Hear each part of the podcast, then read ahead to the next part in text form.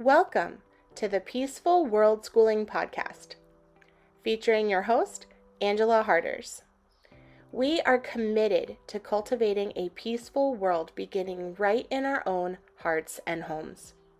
Together, we believe that the world is our biggest and best classroom, and the people and places in it are our greatest teachers. So I invite you to join me on the adventure of a lifetime, beginning with a conversation that can change the world.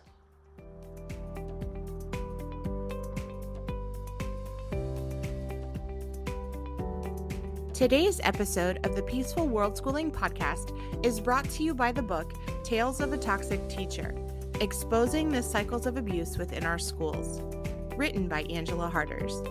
In this book, Angela shares some of the shocking experiences that happen behind the closed doors of a public school classroom and exposes some of the many abuses that take place in school intentionally and unintentionally.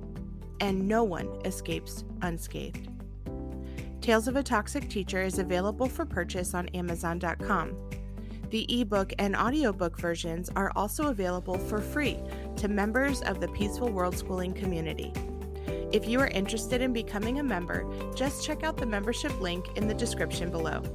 Thank you so very much for supporting Angela and for helping to make the Peaceful World Schooling podcast freely available to all.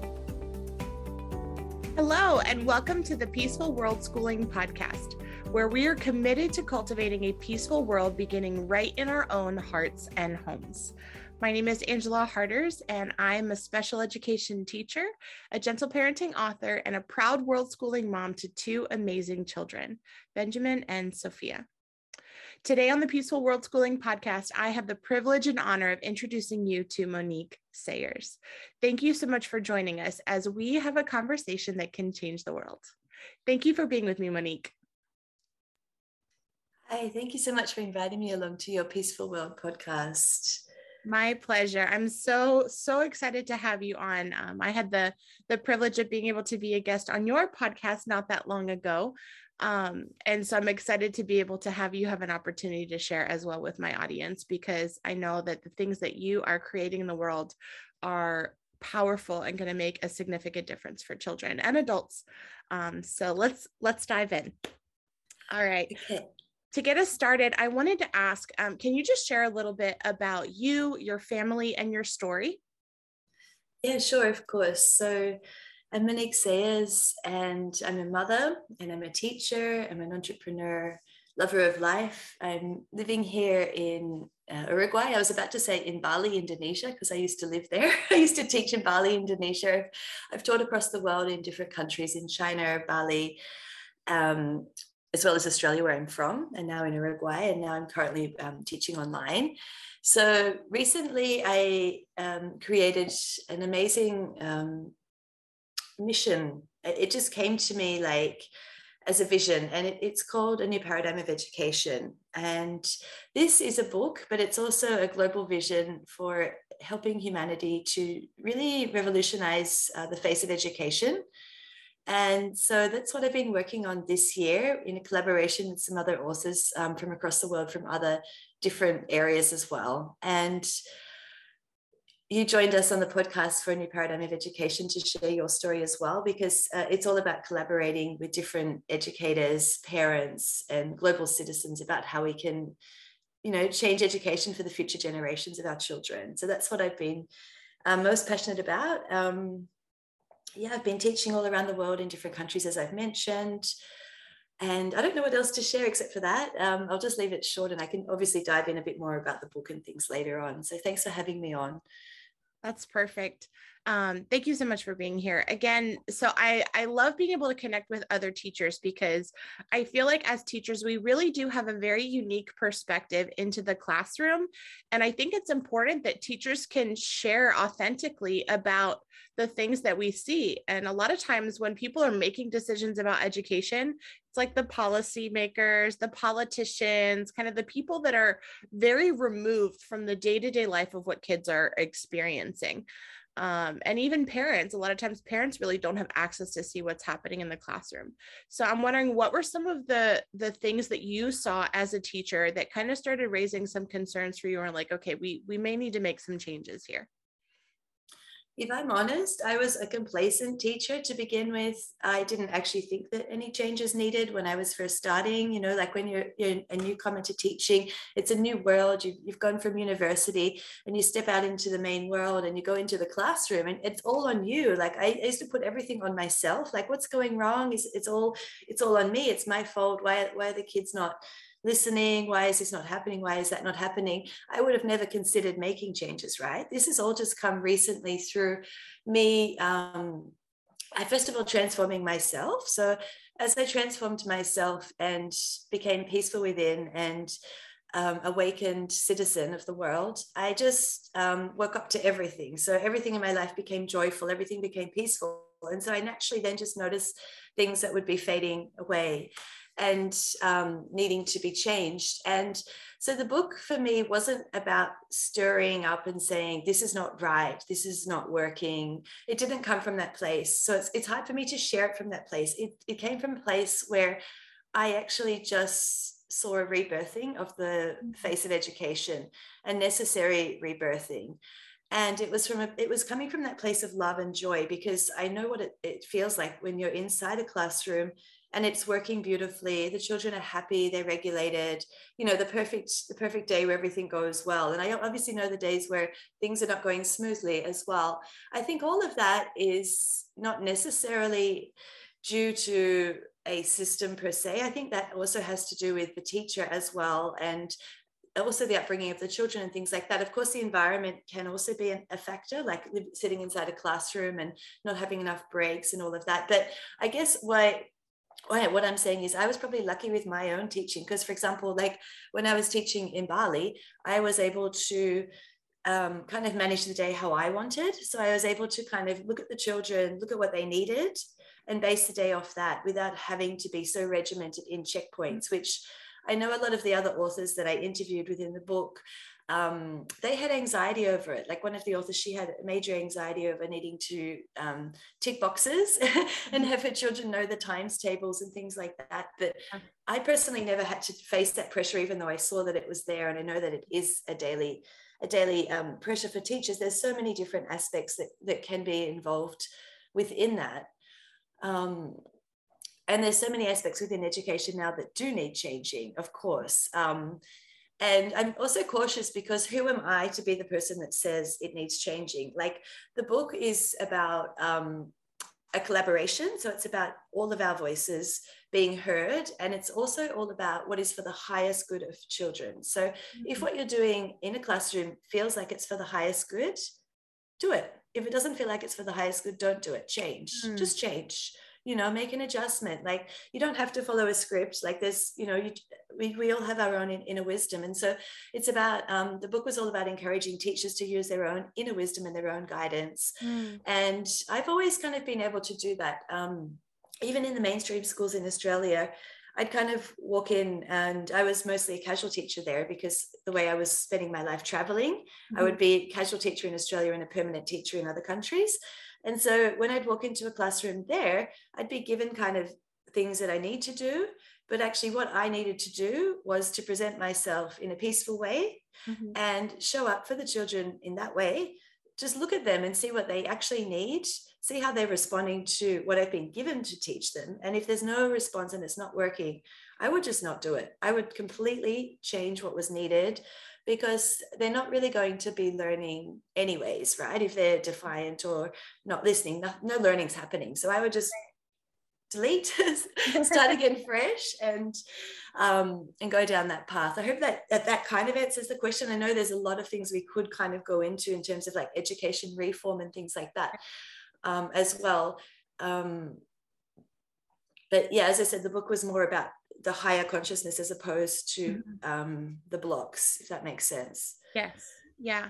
I, I love what you said about, you know, when you notice that there's something that's that's not working, that you can change it. Um, and I'm I'm kind of jealous that you had that experience in Bali where you had that freedom that you didn't feel that pressure to have to like check off all the boxes because I, I I know so many teachers, especially here in the United States, were very um, regulated, you know, when it comes to curriculum. And and well, and it depends again on, on of course, on the county and the district and um, even the subject. You know, when I was teaching Spanish, I felt like I had a lot more freedom um, to, you know, in my teaching.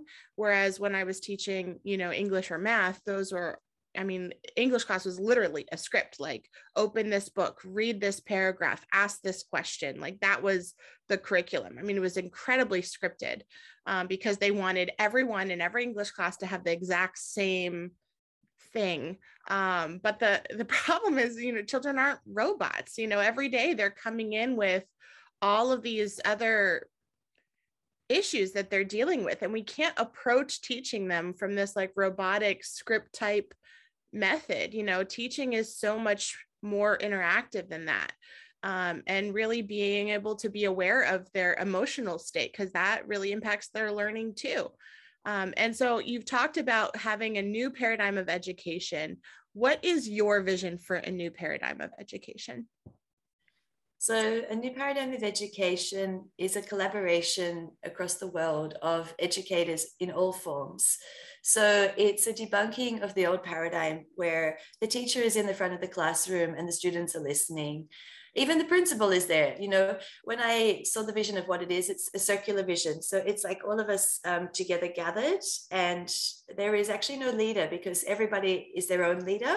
Mm-hmm. and from that place that is where the learning would happen. So i see it as there's like so many aspects of it. And um, i see it as like a collaboration between community members parents students mentors educators all as one. And um, that every voice matters and every aspect or every um, everybody's own backgrounds or schemas matter because we're all coming at it from different ways and everybody is very different in that way. And i see like for example if you look at it energetically what's happened with the world in terms of we look at say the pandemic and literally classrooms were closed and you know a lot of people lost businesses lost their jobs and a lot of like a lot of destruction happened a lot of death happened let's let's be real a lot of this stuff happened right? But from this place what i saw was this um this place of beauty that there's a place of um, with every death there's always a place of life and there's this place of kind of this cycle where people can now kind of envision well what is it that would actually work what was not working and what is it that actually would work? What do what do we need to create? And some of that has come from a desperate need like some teachers are not returning to jobs for example. So there's a need for teachers and some some children are not returning to mainstream schools for example. So there's an actual need for them to sit and go okay well what are we going to create? Are we going to create a home school are we going to go create something in a forest or a garden? Are we going to just non-school? Like what are we going to do there's that aspect. Then there's also the aspect of the teachers that have chosen to go back into the classroom. And my hope is that those, those teachers that have chosen that, not that that would be my particular path, but those ones that have also, I am hoping will have a chance to relook at everything because um, you know there's people there's some children doing online learning there's some children you know not there there's some children that are there and having that chance to kind of configure what it all was. For me personally, when I was visioning the, the, new, the new paradigm, it wasn't like one fixed aspect. It's actually um, a paradigm shift is actually the opposite of everything that we know, all the structures that we already know. It's the opposite of all of that. And so, how do I put that into words? How do I, as me, Monique Sayers, decide what is one single thing for the new paradigm? And the answer is I don't. I, I collaborate with, with everybody and I use the energy of the highest good of children because I, I really believe that um, if we simply can let children lead us, I feel like a lot of the other stuff will fall away. For example, um, anxiety in classroom would fall away because the children would naturally be playing and doing what they feel is happy. You know, learning environments would change because, okay, today I want to play, play outside. Okay, well, let's go outside then. So then you'd create that environment and you'd work with them outside. You know, um, okay, what else do I want to do today? And that would kind of lead the direction of what becomes a curriculum if there is a curriculum mm-hmm. and what directs the learning. And it's not all necessarily about the children as well. It's i feel it's a circular thing. So i feel like also there's a place for the teacher there's also a place for the wisdom keepers the community members. And sort of circling back to what i was saying about covid was um, you know there's a lot of people that would probably really love to be in schools supporting children, like with their own special, unique talents and gifts, like musicians yeah. or entrepreneurs yeah. or people, you know, like greenkeepers, people that have different ideas and skills that they could teach children. I mm-hmm. see it as a community thing where a school is kind of more like a community. And so there's, um, you know, children are able to go out and learn in these kind of community environments, as well as these community members are able to come into schools. Mm. Um, there's kind of different phases with the new paradigm. So at the moment, um, obviously, we still have our mainstream little box schools or whatever you want to call them, you know, rooms where children learn. We also have this opportunity where other types of schools are happening. We also have this opportunity where online schools are happening. I think we're at a, um, a bridge at the moment. And I know if I really think into the future, like when I was writing the book, um, the book was all about the future vision. So it wasn't about what can I do right now. It was like, what do I see then? Mm. And then naturally, if I have my vision held strong, the steps will will kind of land. Yeah. Um, but it's kind of twofold as well because what steps can I do today as well? Like, what one little step can I do today, whether I'm in a classroom as a teacher, whether I'm home as a parent? What can mm. I personally do today to help my child's education? And there's so many different areas within education, as you know, that you can talk about. Like, that goes into like a whole lot of different things that they may need or may not need as well. So, um, that's kind of a little bit of a, a, a taste of what it is. That's beautiful. And I love that idea a lot of times when we think about change we're like okay i see this wrong i'm going to change it. But it's it sounds like you're not even doing that. You're not looking at so much the problems but you're really envisioning what do i want to create? And and that's been a question that i've been asking myself too is you know yes there there are issues um, that we see but it's not coming from a place of change but rather a place of creation of when i envision my child's educational environment? What do i want to create for them? And what do they want to create for themselves? Um, and i think you said something really powerful too because you were talking about a classroom where there's no leader um, because everyone is leading themselves. And that is for many people i'm sure that is a mind-blowing and revolutionary statement. And i'm sure there are people that are like what? Like how can that be? You know like can you know and can kids really just lead themselves in their learning? And to someone who's wondering if that's possible, this idea of self led learning, um, have you seen that happening, or is that a vision that you have for the future? Or how have you seen self led learning play out in your life? That's a really simple answer for me because um, I feel like learning is not separate from me and it's mm. not separate from anybody. And I think learning, probably as you know as well as an educator, learning is happening every moment. And actually, one of the quotes I say in the book is um, education is um, something that is moving through me. It's not something that's given to me. Mm. And that actually came to me as wisdom while I was surfing. And maybe everybody's like, what? Surfing? You're getting wisdom while you're surfing? What's this woman doing? but this is all how the new paradigm is created. It's created from this place of love and joy and letting go, and there's no pressure. And from that place, learning is happening. So I was able to listen inside of myself to um, my own learning. And then I was able to then gift that to share that into a book. Um, so I believe that every child, every teacher is their own learner. It's just shifting your perspective within a classroom. Like I know personally, when I walk into a classroom, I'm not thinking, what am I teaching the child? I actually walk in thinking, what am I going to learn today? And there's always something I'm going to learn in that classroom with that child. Like they astound me with what they do. Um, and it's just allowing them to have a voice, to be heard, to listen to them, to give them a chance um, to not just be a number in a classroom, but to actually walk up to that child, look at them and say, What do you need? You know, reading a child's face will tell you everything.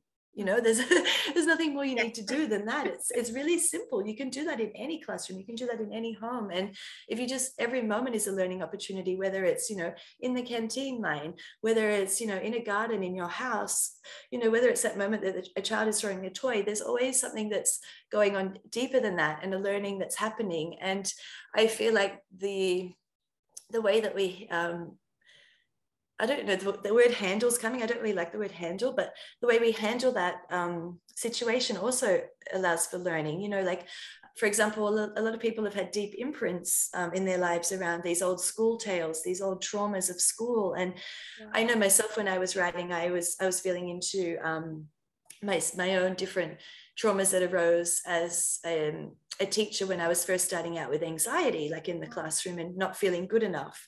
Mm-hmm. And a lot of the other authors were also sharing some traumas from their childhood and things like that in the stories.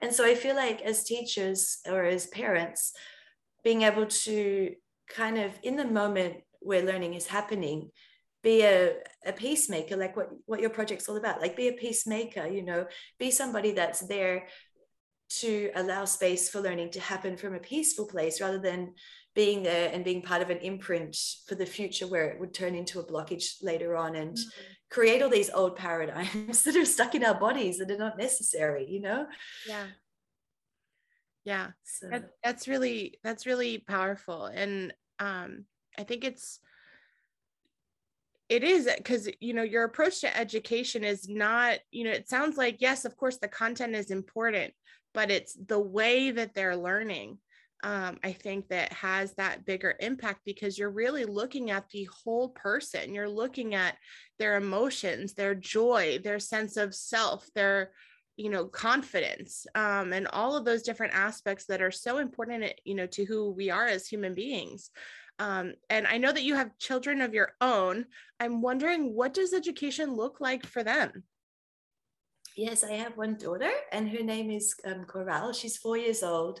And so her education is going to be uh, a mix of, well, for, first of all, she speaks English and Spanish. So she's already got two different, you know, vocabularies and, and phonics and things like that, if you're looking at it from that perspective. And she's just absorbed both of them easily without us really doing much. And what I've observed from her is that she's just learning through us, through watching us. Um, she is going to a school here in Uruguay because uh, we live quite remotely, and I think it's really great for her to have socialization and um, and you know wherever we travel, I feel like if there's that opportunity that she can go and mix with children and learn together, uh, she was at a Montessori school here as well in a different town where they did music and things like that. She's only four. Like most of the day, she doesn't go to school, and we're like, "That's fine, just stay home." You know, she's four. But um, yeah, for the future, it's it's probably going to look different than what I imagined because myself personally, being an educator from Australia, I had imagined that at one moment her and I would return into a school in Australia together and maybe you know do a term together there but i know that i'm not going to be returning there because of different um, mandates and rules that they've they've placed on teachers, which is um, yeah, which is such a shame because there's so many amazing teachers that mm. you know can't be there. Um, so for us, it will probably look different. I don't know. Maybe I'll be reaching out to somebody like you and saying, "Well, how do I homeschool? What, what other options are there?" At this moment, I'm not concerned because she's, as I said, she's four, and I don't actually want to predict the future. Like she is going to do this or she isn't going to do this. My answer is I don't know. I know that she'll be learning throughout the world because we spend our life traveling between our countries. Mm-hmm. And I know for certain that she's already curious and she already knows so much. So I'm, I'm, very confident whatever she learns will be exactly what she needs. So I haven't actually placed a, a picture on exactly what that is, but thank you for asking me anyway. um, and you know, you said that you're confident that she will learn what she needs. And yeah. I I ugh, that's such a beautiful statement and i feel like that is that's the heart right like that's the heart for us as parents with our children if I could communicate one thing to parents, I feel like it would be that exactly what you just said. Trust that your child is going to learn everything that they need. Um, and because, you know, a lot of times when people start homeschooling, they do, they have that fear, that concern that, you know, what if my child's going to miss something or what if, you know, whatever, all those what ifs that we have. Um, or you know the, a lot of times parents feel like they're not capable of homeschooling their kids or they'll, they won't be able to learn everything that they need but you know at that aspect of that self-directed education where i'm in charge of my learning and i can see all of life as learning then we can really be able to look you know everything that they need they're going to get it. And i can trust my child that when if they have something in their life that they need to learn they're going to learn it. Um, and it, it, it is it's a it's it can be a challenging shift especially for us as teachers that we're in this you know more regimented or we're coming from a regimented mindset but being able to create that that space where kids really can have that trust and that confidence that the adults that are you know in their lives are trusting them that they're going to be okay. It's going to be okay. You know we don't have to stress or have like anxiety about about their learning but that it can really be something that's fun for them I want to share something from the book as well because um, I think this is good for the listeners to hear. When I um, when I was choosing the people to collaborate from the book, um, it ended up being a group of us of eight of us all together, and um, we were from all different countries and all different areas of education. So we had like college professors, we had parents, we had TEFL teachers, you know, people that are teaching English. We had, um, you know, energetic healers. We had a school psychologist. Like we had all these different facets of education. And I interviewed each of them with certain questions that are written in the book um, because I was really curious. Well, if we are going to create a new paradigm, what are the things that we need? This kind of links back to what you were sharing about what the parents need to hear. And within all of these questions that are in the book, there's 14 questions. Um, and they're actually open for you as listeners to listen to as well and to absorb and to consider what you want to make changes with. Um, what I found interesting was that they all came back with the same ideas as each other. And I was just astounded. I'm like, how can one person who's, you know, this place with this background, how can one person with this place with this background all almost have the same answers? And mm. I was hmm. interviewing them and my jaw was like dropping, like, really? and it all, it, yeah, like honestly, it all came back to these same few principles that you're sharing. You know, children need love, children need connection, children need to be heard. And um, the the classroom or the learning environment or the home needs to be a peaceful environment mm-hmm. for the student and the parent and the educator. So, um, I, so none of us were concerned about the learning of the children that we were we were taught. We were all more concerned about well, how are they learning, and you know, is this going to be creating the best students that we can create? Because ultimately, we know that peaceful students make happy students happy students make amazing learners they could be whatever they want to be you know from yeah. that place and it's activating all the portals of the brain as well not just one aspect of the brain but you know the right and the left hemispheres as well as I like to call it the top, which is like uh, we call it the energetic quadrant. So, um, that, yeah, it's all activated, and it's that's what I feel like is the new paradigm of children walking around totally buzzing with using their whole brain as well. So, yeah. Mm. and you mentioned you know having peace in the classroom but also ha- that aspect of having peace at home. And um, with with me personally it was kind of backwards. Like i started with peace at home you know really learning about these concepts of gentle parenting and peaceful parenting. And then as i you know my daughter reached school age i started really thinking okay how can i apply what i'm learning about peaceful parenting when it comes to her education and that was actually what led us to unschooling.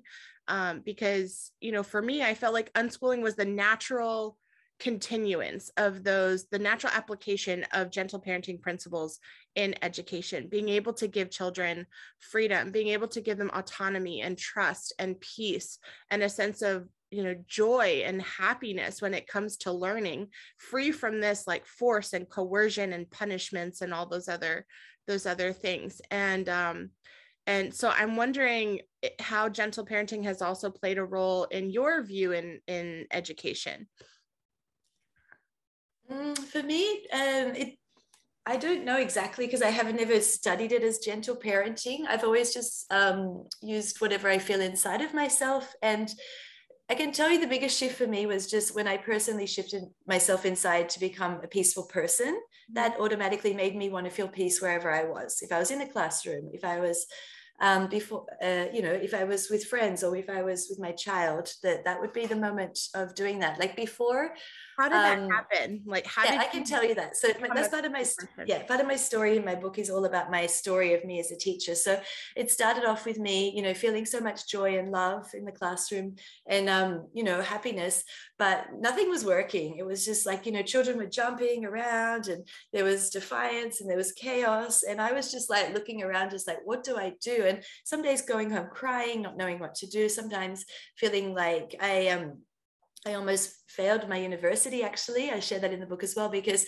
I'd had all these other amazing pracs and there was this one prac where the mentor and I just weren't matching and the children could feel the energy of us not matching. It was mm-hmm. nothing to do with the children and I, it was her and I not matching. So that deregulated the whole classroom. The mm-hmm. classroom was in chaos and and anyway it got to this point where i nearly failed and i was like i'm not going to fail i've got this i've got this thing inside of me that says i'm going to be a teacher and i just i know in my heart it's my calling. It's just, it's what I need to do in this world. So anyway, I managed to um, find another way of passing. I just do, do the prac again at a better, like a school that's more suited to my values and, and things like that. Like they allow birds to squawk in the classroom and they allow things to happen that, you know, they just go with the flow and, and things, you know, and um, that was a lot better for me. There was no pressure. Like, um, so I had, um, I feel like there's two factors. Like it depends. The school environment I was at did have pressure for that school, but at the same time, I wasn't confident in myself. I was young and I was still learning what to do. And I was told, oh, you must, you know, you must follow along with what they, you know, what, what the system does, or you must kind of follow. So there was that aspect of me that was,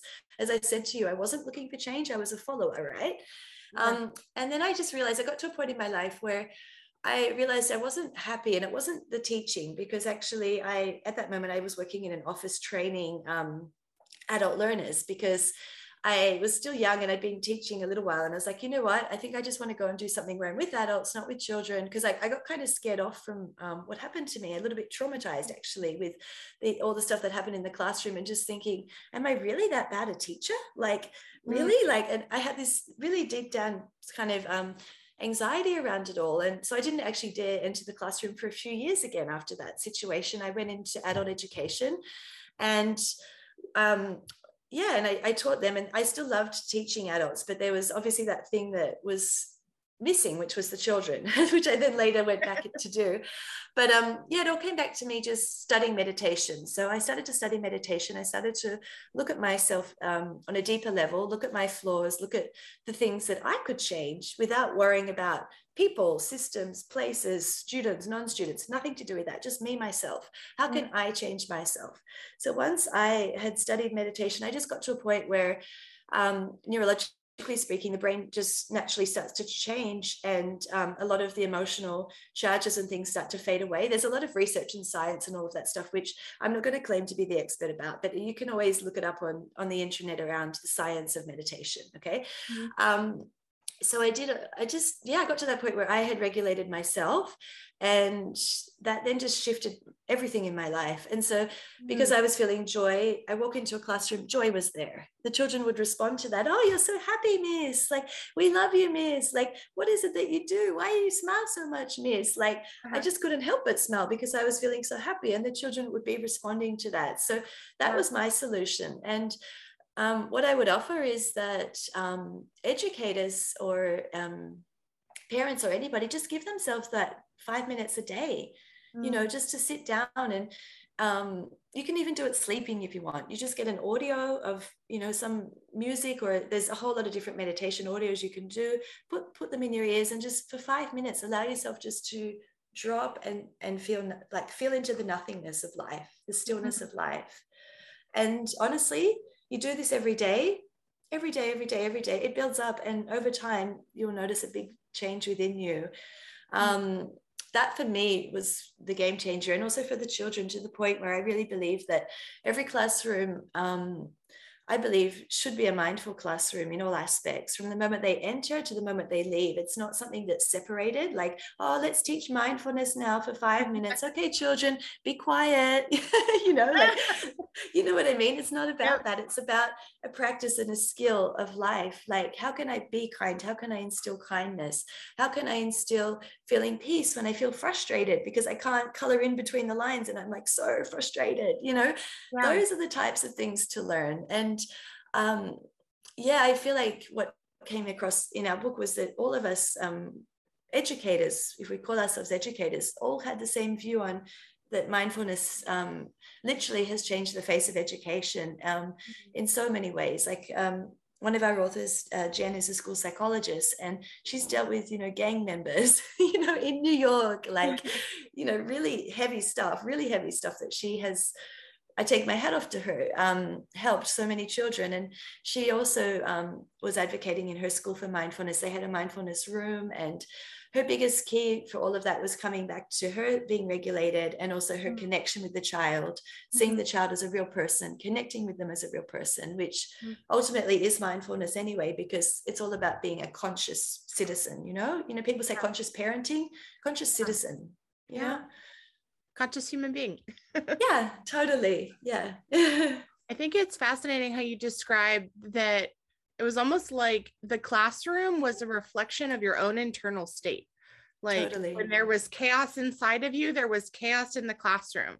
And when there's peace inside you, there's peace in the classroom. When there's joy inside you, there's joy in the classroom. And I can definitely say that that was that's true in my own personal experience. I have definitely been you know in the chaotic classroom and and felt like that there is chaos inside of me and it is coming out um, and being reflected in my students. And then i've also seen that reverse like you know just as you said that that joy and that happiness is contagious you know when we can go into a classroom or go with a group of students and have a smile on our face and and be genuinely authentically happy it that transfers to other people you know and um yeah so i think that aspect of mindfulness you know a lot of times we do we in the schools they kind of want to compartmentalize it like okay we're going to do mindfulness for five minutes but it, it's not that five minutes of mindfulness it's the the whole picture of like how we're interacting with other human beings with mindfulness constantly in our mind um, and being you know conscientious of of how we're interacting with other people and so i'm i that's really cool to hear also about you know your your friend that was working with gang members. And i'm wondering what were some of the results that she was able to see through you know helping kids learn these aspects of mindfulness and being self-aware and being peaceful? Like how was she able to teach that to students? And then what were some of those results that she saw? Or even not necessarily so, her even you too you know how how do you I guess teach, you know, mindfulness and yeah, sure. No, that's fine. So for her, um, she would speak with, um, I guess she was liaising a lot with teachers and she was hopping between different school districts. So she would quite often be able to compare and contrast with different data that they do. I don't know a lot about what exactly her world is, but what I know she shared with me is like um, the, the results would would would show themselves. So if she would sit with children and they would do mindfulness even if it was just for five minutes like we were saying you know not the ideal scenario but if even if it was just for five minutes that naturally those children would want to start to learn and then the teachers would see a difference. So there was nothing that actually needed to be done because um, literally everything literally was just changing like the results themselves were just mm. were hmm. just manifesting in front of her eyes and she didn't actually have to prove anything like because the children were just doing it and the teachers could see it and they're like wow this teacher saw it they're like oh well i'm going to try it oh my gosh that worked okay i'm going to try it and she was at a school that was um, like one of those higher achieving schools as well, where there was a lot of academic pressure for them to perform. Mm-hmm. So this was um, astounding results for a school that's basing themselves off acad- academia, right? Mm-hmm. Um, I guess for her, maybe the biggest tribute from the, the st- story that she shares in, in our book about this, this one student is just that she was able to change his whole entire life, um, his whole trajectory of life from what it was going to be, like, you know, given his background to what it, it, it, then became, you know? So I don't really know how else to share it more than that because I don't want to take the words from her and her experiences. Um, yeah, I'll just leave it with that. That's great. Well, we'll definitely have to read the book. Um, and I, will make sure that I put a link for the book in the notes. So, in case anyone is interested in reading and learning more from these eight different people, eight different perspectives on their vision for this new paradigm of education, I would highly recommend that you um, purchase that book. It is available on Amazon, um, so you can get that and um, make sure that you you know can read that and um, and also ask yourself those same questions as well that she mentioned of what is your vision for a new paradigm of education. Um, and you know we've talked about like self-directed learning. We've talked about mindfulness. Um, I, I'm wondering what advice do you have for teachers that are in the classroom that are wanting to create this new paradigm of education, not just as a vision for the future, but they're wanting to experience um, that that freedom and that joy with their with students now. What advice would you have for a teacher in today's classroom? It all comes back to what you were saying to self. So if I'm not happy in my classroom, what do I need to do first and foremost? If I'm not happy there, am I supposed to be in a mainstream school? Am I supposed to be teaching a different way? Ask yourself that question. Secondly, okay, yes, I want to be in this mainstream school. I don't want to leave, um, but I feel stuck. What can I do? Okay, well, I would definitely start to incorporate mindfulness into your subjects as much as possible in order different ways um, play around like i'm a primary school teacher so we had a lot more um, freedom in terms of playing around with cross curricular subjects because we weren't having just one child for 40 minutes so i'd have the children the whole day mm. so i would i would experiment with taking the children outside to learn for a session you know rather than having them in the classroom mm. uh, arrange extra excursions with the school arrange mm. guest speakers to come speak to you know your principal and just say you know this is the things that i want to i want to see happen and just start to do them. What's the worst thing that can happen? You'll have happy children you'll have results. The results will show. Like you know that's what jen did. She just did it. She's like i'm not going to wait for this. If i'm waiting for authorities i'm going to be waiting 20 years. Like you know it's you know you just do it. Just make, start to make changes. Like i know myself like when i went to school one of the things I learned was learning how to learn. And I still remember it to this day. We sat down, um, this was me in a selective school. So, one of those schools that people, you know, do an exam to enter with the pressure of needing to perform and have results and rah, rah, rah, all that stuff.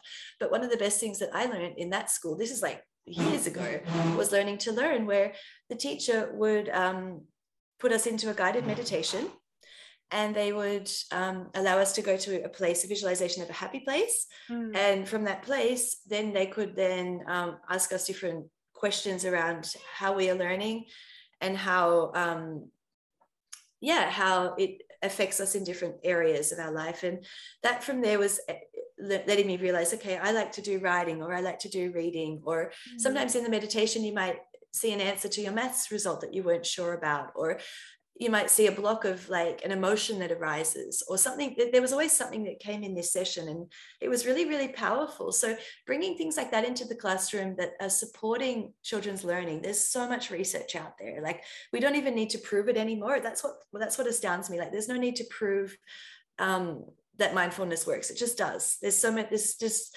um, like mindfulness.com if you're wanting to go to like a, a website that's got kind of scientific based research and they're also it's also created by educators. Um, that's a really good place to go um, I really believe that that in itself will change. So changing myself, then also incorporating it into the classroom in different fun ways, music or, you know, mixing it up um, in, in different forms.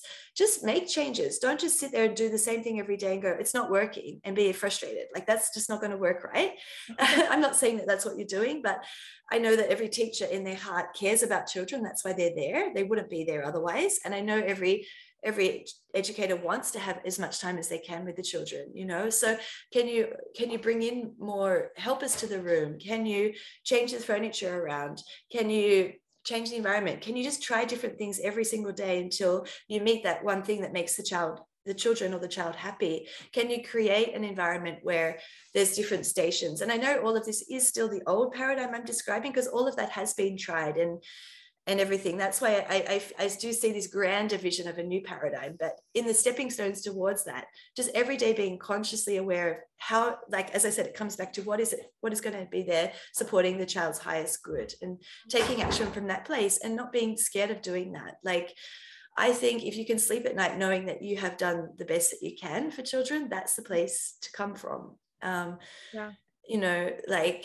as opposed to going to the school and thinking oh i better i better fit into the school or the principal will, you know say this or say that or or whatever. That's that's bullying and that's that's not needed you know? So just being a, a stance for that. Like a competition doesn't need to um, you know, in the past, exam papers and all of that stuff has caused unnecessary anxiety and competition in children. All of that can fade away if you see children for who they are and see yourselves as equal with them and encourage a classroom that is an equal space. All of that will naturally just drop away. It'll just be just a piece of paper. Wow, there's a paper with a number. Wow, big deal. Let's get on with our day. Are you happy? Like, are you happy? That's the main thing, right? That's how I see it.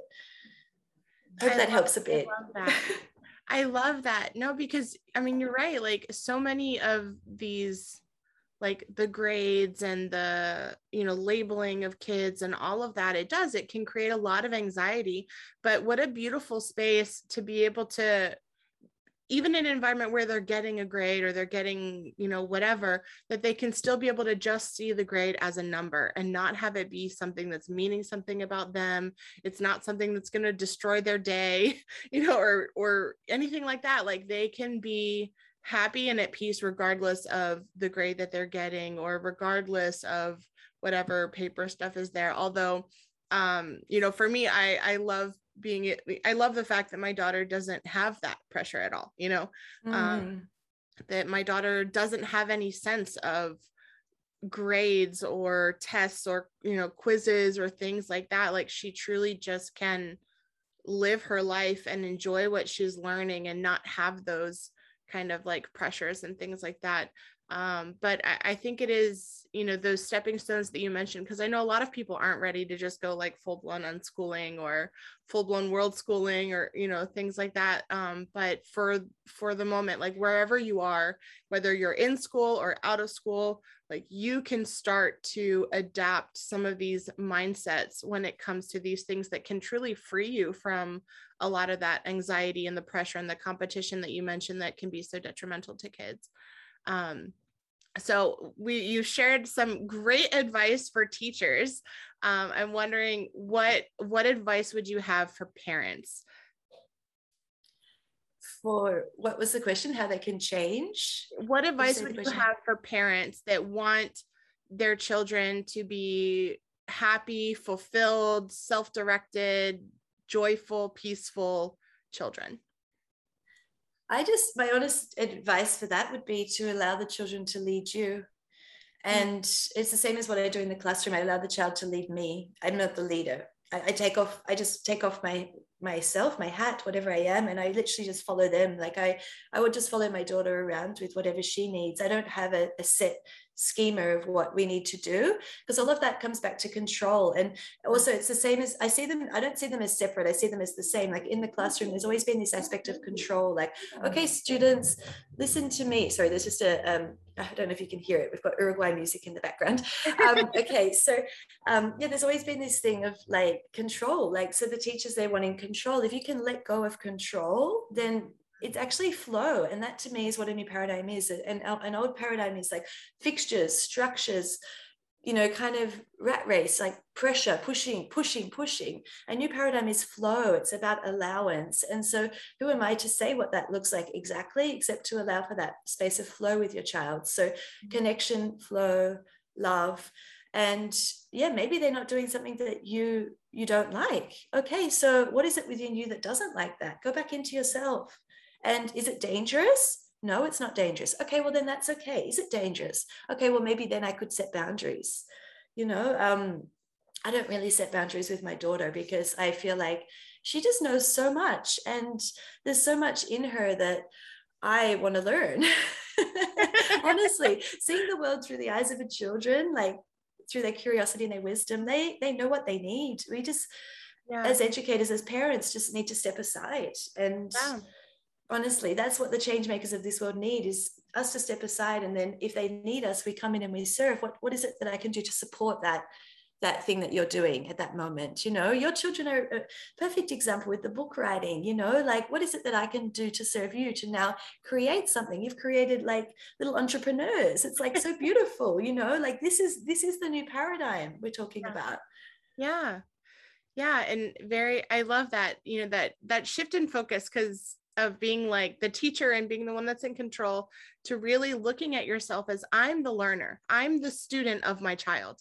I want to mm. learn as much as I can about this unique individual that God has given me and who you know who they are i want to learn about who they are and instead of that again that control of i'm going to you know tell you what to do or not to do or whatever but what are you what are you doing what are you excited about what are you passionate about and then how can i support you in that learning um, it is definitely a very unique shift i feel like um, you know when it comes to both being as a teacher as well as a parent.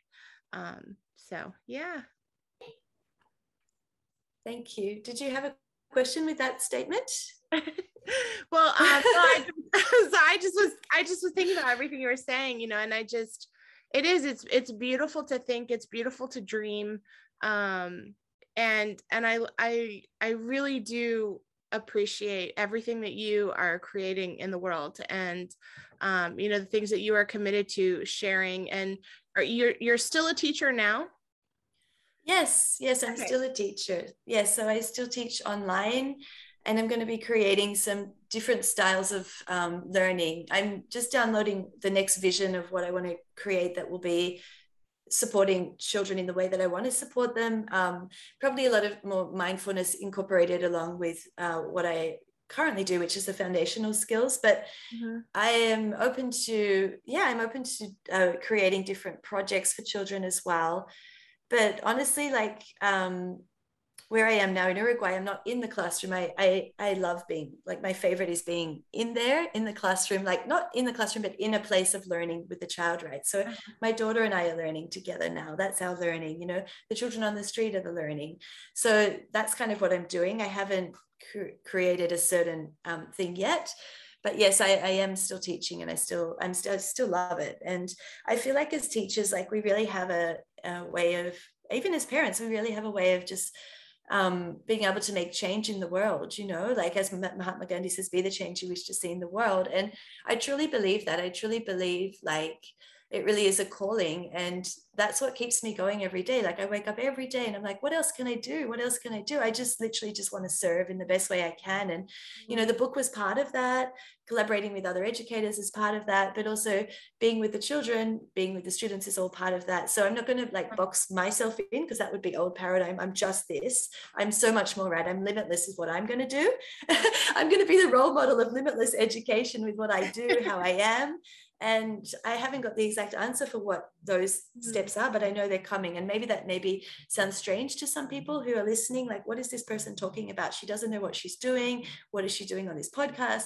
But this is the whole thing about the new paradigm is it's a letting go of constraints within yourself, limitations within yourself, limitations within the world, limitations within education, limitations within the environment. And then when you're letting go of all of that, there's a place for birth, of for mm-hmm. creation to happen. Yes. This is the gold of the new paradigm. This yeah. is the creative point of wisdom and manifestation and mm-hmm. all different types of education that can help humanity to happen. Like all of our different educators in the new paradigm are all doing different amazing things in all yeah. their own unique ways. And as I said, it all comes back to supporting what is best for the students' good, you know? Mm. So, whether you are listening and you are a teacher or a parent or just someone that loves and cares about children, um, I think this would be a great time for you to just kind of sit and think and reflect what do you want to create in the world when it comes to children to the children that are in your life? What do you want to create when it comes to yourself and your own learning and your own experience in the world? Um, and really again you know it's not that place of change it is. It's not change it's not about change it is really truly about creation. What do you want to create for yourself and your life? Um, and also you know invite your children to be a part of that creation with you. Um, and you know so if, if you're homeschooling talk with them about what they want to learn about. Talk with them about their their passions their interests. Um, you know if you're in the classroom you can incorporate a lot of these ideas that monique said. I i love the ideas that you talked about of um, you know, getting out of the classroom, like go go outside, do a lesson outside, you know, sometimes literally just being outside and having that breath of fresh air is a literal and figurative breath of fresh air. Um, you know, get outside for a little bit if you can. Also, you know, being able to take your learning outside. Um, take the time to invest in field trips or as she mentioned you know bringing these experts into your classroom where they can get connected with real people in the real world in that community. Um, i think there was another part that you touched on that we didn't get to talk about as much today but i would love to explore that idea with you more of just that idea of being partners with people in the community and having other people that are contributing to the learning, whether it be the learning of the students in your classroom or the learning of your children at home, that there is a wealth of wisdom and knowledge in of I mean, just everyone in the world has their own, you know, wealth of wisdom and knowledge and being able to view. That's why, you know, the tagline of my show is that you know we view the world as our biggest and best classroom and the people and places in it as our greatest teachers because there is something valuable that you can learn from every single person that crosses your path. But being able to get connected and strategic about those experts in different areas that we want to explore and grow in um, i think that's that's another great strategy that monique shared. Um, and if someone is listening, you know, to you and they're like, wow, I really want to get connected with what Monique is doing, how can people get connected with you? Are you on Instagram, Facebook, website? Yes. Share it all. Yes. So so my name is Monique Sayers. So my website link will be down in the in the show notes. Um, our book is a new paradigm of education. So you could get that on Amazon, and that's also got in there um, connection to myself and all of the educators there.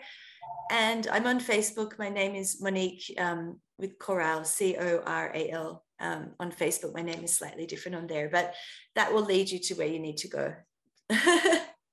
so, and there's also the wisdom questions on the website as well, which I'm actually really curious to know, like if um, if the world is also viewing this new paradigm the way that I see it and the way that others are seeing it. There's also on the website the questions that you can fill in as well. So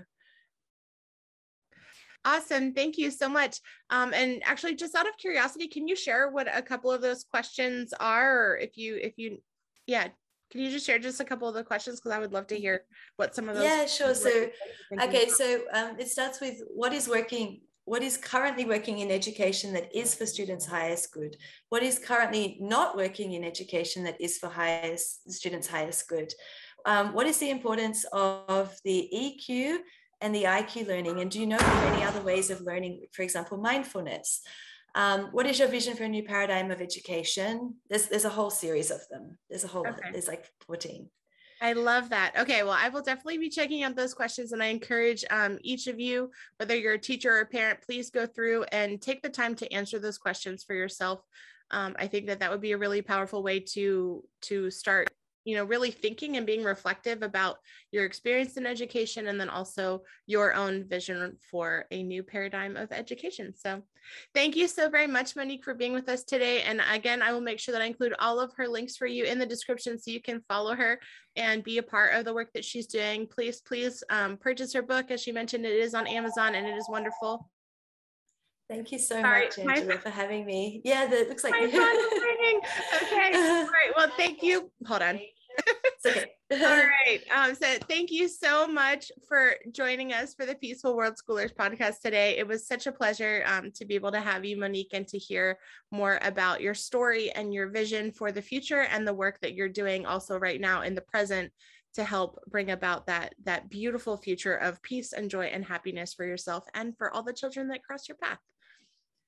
Thank you so much. It's been a pleasure being here with you and connecting with your vision as well for peaceful world schooling. Thank you so much. All right.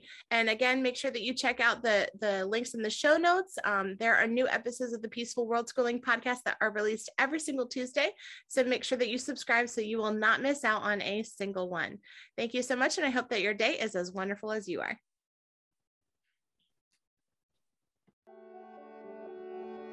Join us next Tuesday on the Peaceful World Schooling podcast. I'm your host, Angela Harders, and if you enjoyed today's episode, click subscribe and be sure to hit the bell so you will not miss out on a single episode.